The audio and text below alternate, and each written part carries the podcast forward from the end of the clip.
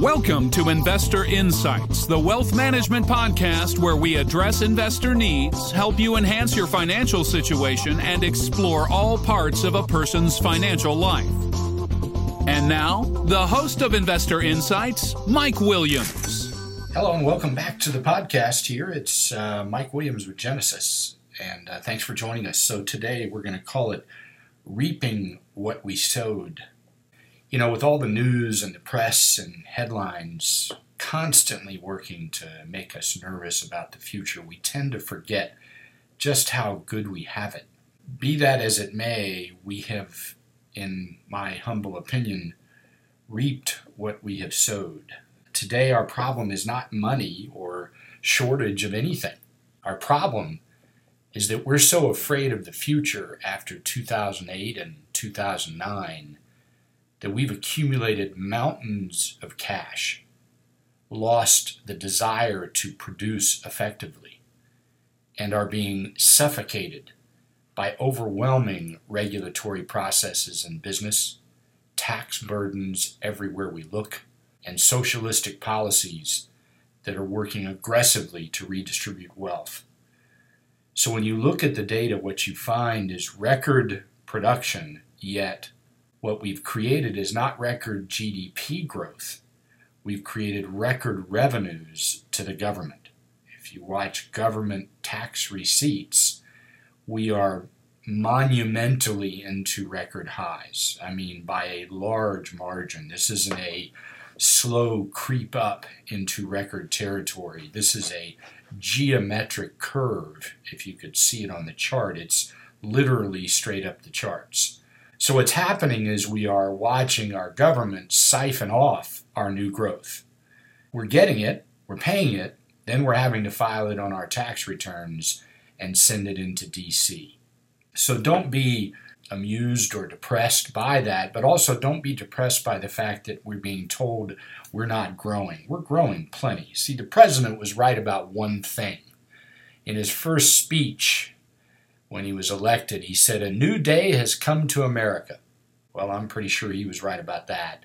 But I'm also fairly certain after eight years of this garbage that very few of his original voters expected this new America. So that's for another podcast, and that's more political than anything. But here's the deal we have indeed reaped what we've sowed. When a large crowd is afraid of their future, they save money we've saved a ton of money in the last five years.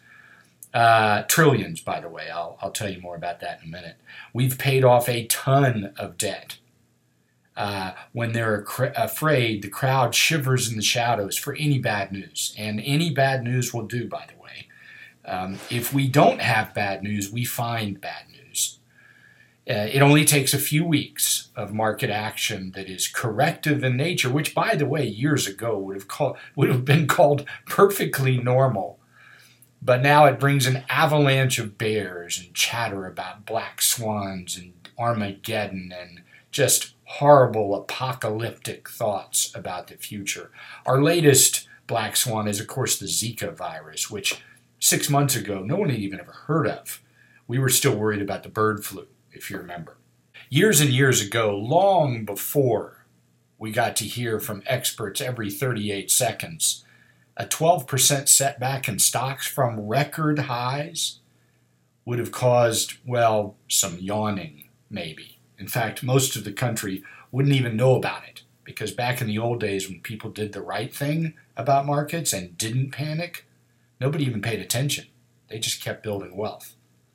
Today, it's the end of the world, repeated in our faces over and over again, and more reaping of what we sow. Here's the deal today, money demand in our society, the demand for money, the demand to have cash and put it in our bank account, is at a monumentally large record high, larger than at any time in history. And I mean back into the 50s and 60s. I mean depression time. Okay? U.S. bank savings deposits have now crested $8.3 trillion. There's a 1.7 trillion in checking accounts. There's another half a trillion in money market accounts. But get this, 8.3 trillion dollars in savings accounts. That's staggering. We have sowed fear. We have sowed regulation. We have sowed huge and higher tax burdens. We have sowed redistribution of wealth. And we are reaping that now. All of this stuff kills off or caps the desire to produce. It caps or kills off the desire to expand. It kills off feeling good. It breeds worry and concern and edginess and walking on eggshells and a lack of confidence. And more importantly, it reaps bad results in business. If you, in fact, reward unproductive behavior, we are sowing what we see. If you tax productive behavior, you get less of it. A child knows this. There is, in fact, a redistribution needed, but it is towards more productive events. Send the tax dollars, now that you've set records, send the tax dollars back to business, and you will be shocked at how fast business grows send some incentives back to create better everything, better jobs, better factories, better processes, software, technology, cloud tools, medical tools, medical functions, energy savings, fuel systems. We could go on and on and on. But if you breed an incentive to build and produce, you will breed more revenue. You will breed more tax, oddly enough. You will breed more jobs and you will breed more productive feelings, more confidence, more positive views of the future. Then we would reap something better. Sure, we have much work to do. But therein lies the opportunity after, after this last eight years. The bottom line is we've got to stop whining. We've got to stop the fear. We've got to realize that today, today, central banks have done pretty much all they can. We're looking in the wrong direction.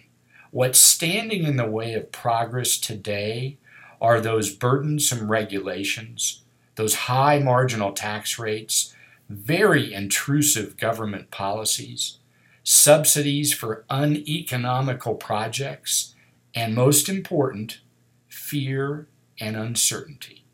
All this chatter about negative interest rates, well, they're a solution for a non existent problem that will ultimately undermine the demand for money in a way that might have unwanted and inflationary consequences. Remember, I close with this thought we have plenty of money. We're just scared to invest it. We're scared of the future. We are being taxed into oblivion. Regulations are making it difficult to feel good about the future. We need another Ronald Reagan. We need a view of the future that is brighter but we've been hemmed in by DC. Business has been darn near crippled. I've said very many times, I'm shocked we've set records that we have set. But if we're worried about a paltry GDP growth, let's stop looking at the Fed and interest rates. I promise you, a quarter of a point interest rate differential between now and six months from now has zero to do with what our problem is. Our problem is DC. Our problem is regulatory environment. Our problem is a downright hatred for business and growth. Our problem is we're taxing success. We're awarding unproductive behavior and we're penalizing productive ideas. So, if we can turn that around, you will be greatly surprised, in this speaker's opinion, of exactly how good our recovery would become and how long lasting we would seed those items. So, again, hope this has been helpful. Let's use the red ink as our beneficiary because fear is at its highest, and that's when you get your best deals. even though we still have a lot of work to do. But again, this is America, and that's where opportunity comes from, hidden in the problems. Thanks for joining us today. Hope this has been uh, valuable. Until we see you again on the next podcast, may your journey be grand and your legacy significant.